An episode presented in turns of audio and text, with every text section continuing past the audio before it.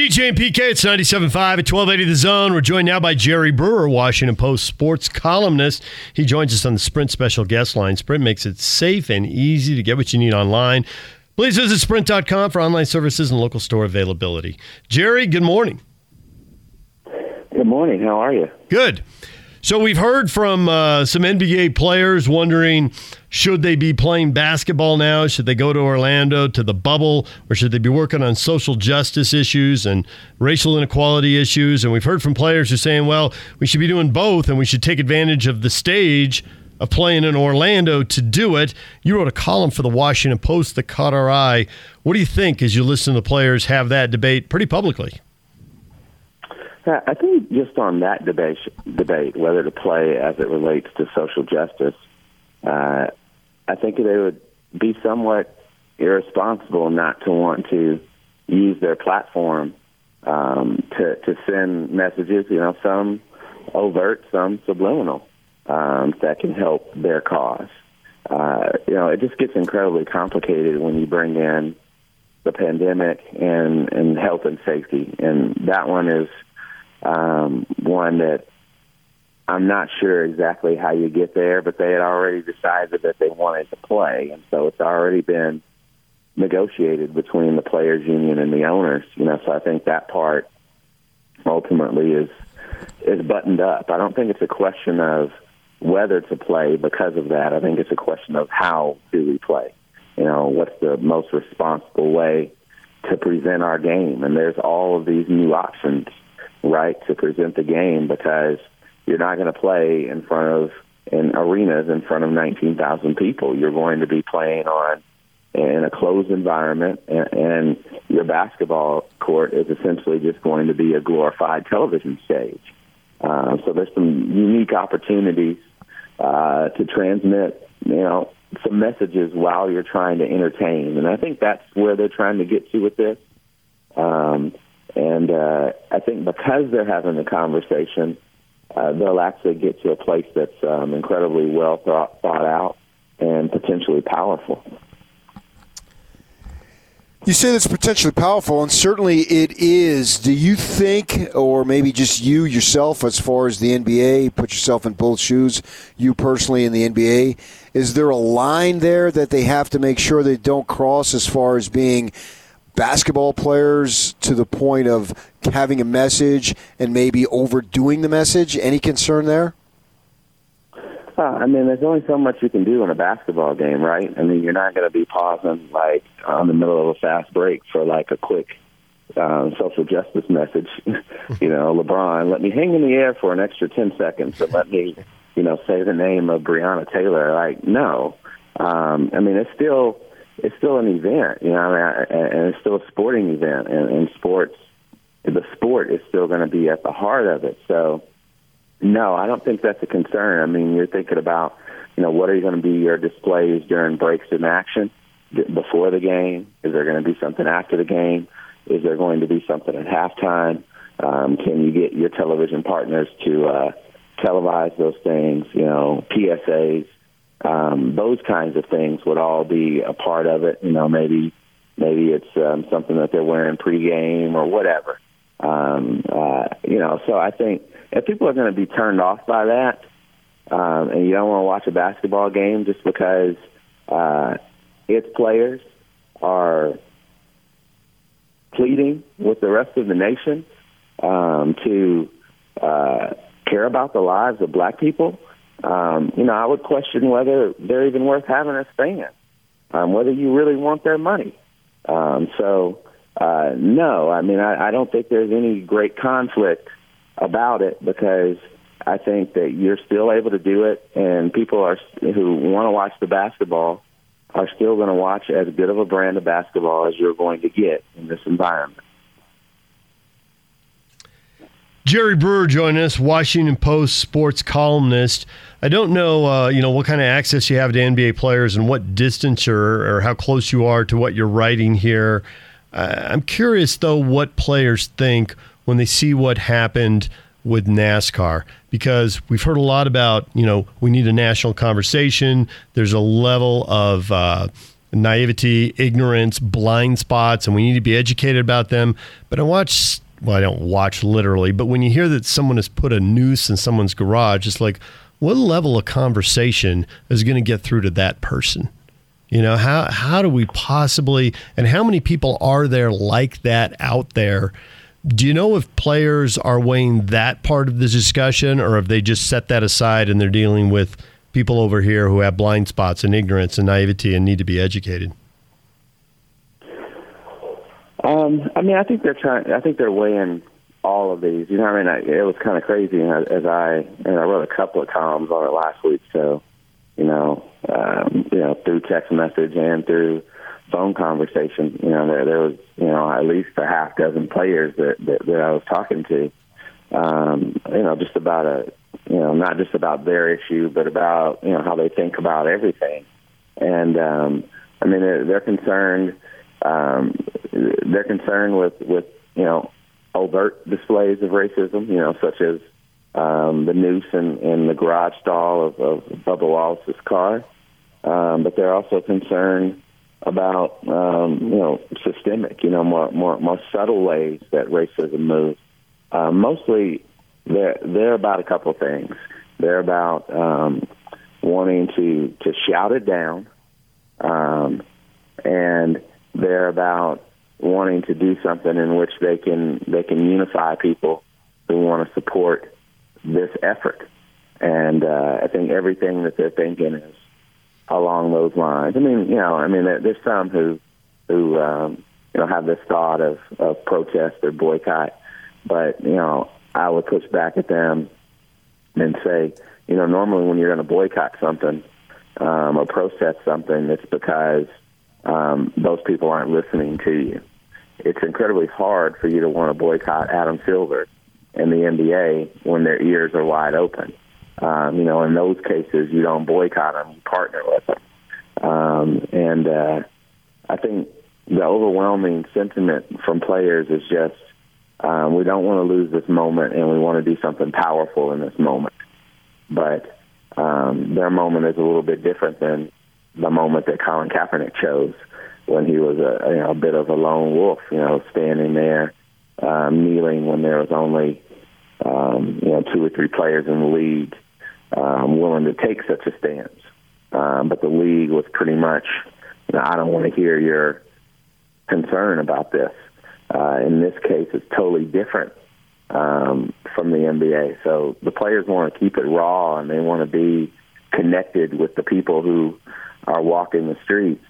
Uh, you know, however, you have as much support from your league um, as as any sports league in America, and you have to recognize that you want to use that. You don't want to rebel against something um, that's supporting you. You know, you need to use that. Have you been able to follow Donovan Mitchell? He's been active on social media here with a couple of things he's put out as far as the social justice issue and to see what he's been able to do. Yeah, man, I'm a I'm a Louisville basketball fan basically since birth. um, so uh, I mean, Don, Donovan Mitchell, someone who I mean, I followed him since high school, and he's one of the five or ten players in the league that that I follow the most. I mean, I think he's um, he's just an he's an incredible player, first of all, and as he finds his voice as a young man, um, I think I think he he's understanding um, his power and his impact, and I just you know I, I love um, you know there's always been for me kind of this affinity um, with with the Jazz organization because uh, way back in the day, Darrell Griffith um, you know, another, you know, Dr. Dunkenstein, another great Louisville player, um, played for the Jazz, and then now um, Donovan Mitchell is there starring, you know, um, has a chance to be potentially even better than Darrell Griffith was. Uh, certainly his high is better than Darrell Griffith's high. So, um, yeah, I've, I've, I've followed him, and I just think he's, um, uh, you know, he appears to be a tremendous young man and because his heart is in the right place, um, I think his messaging has been as responsible and as, imp- as impactful as any stars in the NBA. Jerry Brewer joining us, Washington Post sports columnist. Uh, you've clearly got a sense of the history of the sport and clearly got some passion for it. So as you watch this tournament unfold in Orlando, how do you place it in the history of the game, or do you even worry about that right now, given everything else going on? Yeah, I worry about it. I think there's, I think there's a chance that it could really look like a deformed version of the NBA. Um, I do worry about the, the quality of play. Um, I worry about also just what it um, what it says. You know, on, on one hand, um, you're trying to tie yourself to saying that Black Lives Matter.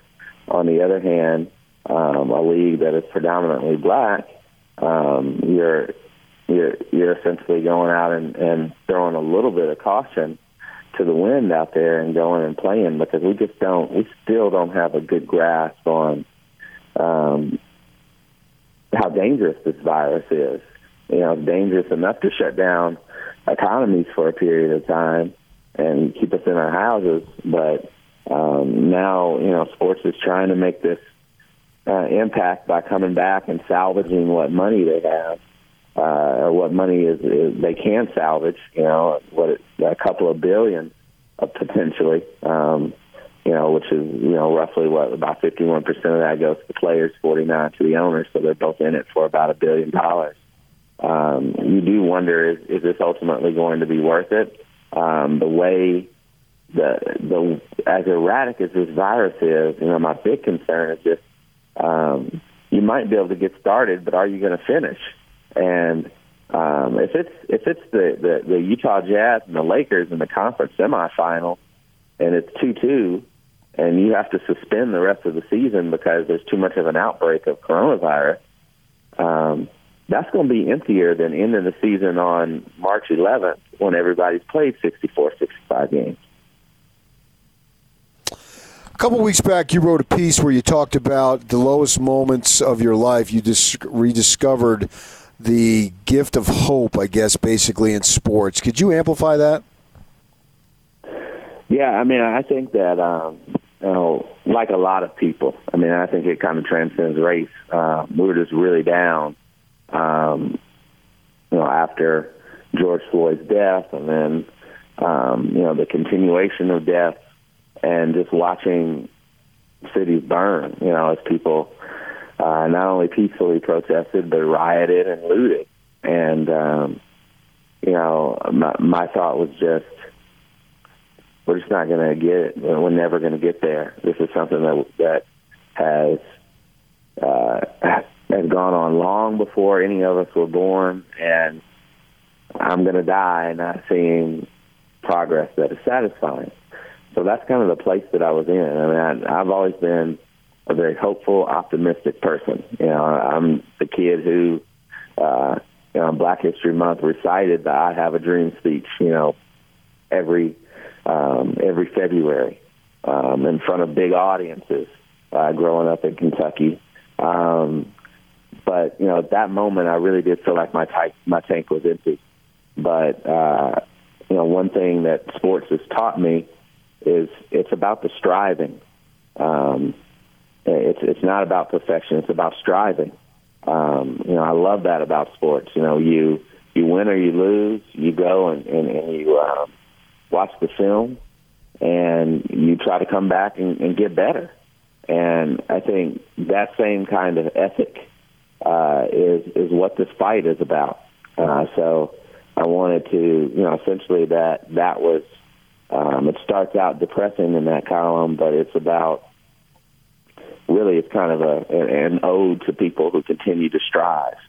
And uh, I, I, there's just there's something um, really powerful in sports and kind of seeing that. I love comebacks. You know, that notion that, um, you know, you're down 20 points in the second quarter. You, you come back and win because you refuse to quit.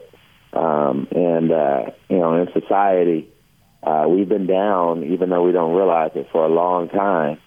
But, you know, there's still people who are, you know, fighting. You know, let's, let's try to get on this 6-0 run, and, and let's just try to nibble at this and see if we can get back in the lead. A lot of people listening to you right there heard you drop a lot of Jerry Sloanisms right there. I appreciate that. it's, a, it's about the struggle. Come back tomorrow. What have you got? Show me what you've got. Are you just going to roll over and take another beating? Or are you going to plant your feet and all that stuff? We heard that stuff for years. Jerry Brewer joining us, Washington Post sports columnist. So uh, I, am curious your take on uh, you know players. They are um, so popular, especially the stars, and there's so much celebrity, and there's people doing the work who would like to partner with them but can't reach them. They are by necessity kind of walled off, and it's been getting more that way. Whether uh, even little things, you know, just you know, when you can talk to them before and after games, everything gets more structured and less less real. Do you think some of those walls are going to come down in this area? Do you think we're going to see more players partnering with organizations that already exist, or are they going to do their own thing? Um, I hope some of those walls come down, uh, but I, I think um, it's going to be incredibly difficult. You know, I mean, I think a lot of players are just about, um, you know, as they try to, as they really get into true empowerment. Um, a lot of it is I can do, I can create what you're trying to create on my own. Um, there's really been that kind of a, of a mentality, but um, there's something about this one, and, and seeing so many players um, walking the streets with the people um, hopefully, I think, and, and also being in isolation um, for a large part of, of three months, um, I think you start to realize that connection matters. And, um, you know, it's not just about you and your legacy. Um, you know, the greatest legacy you can have is is uh, is being there for other people. And so I think um, some players, I think of Donovan uh, Mitchell, as as we um, discussed earlier, I think he's somebody who's going to connect with that and and um, be as open as he can be. I think it's also easier um, for for for Donovan to do it um, in one of the NBA's quote unquote smaller markets as opposed to um, you know maybe LeBron, who's just this big international icon um, now playing in Los Angeles. But um, I think there's um, there is going to be. I think as you know, as things, if as we come out of this, you know, period, this quarantine period, um, I think on a lot of levels, people are going to want to um, partner and respect and connect with others.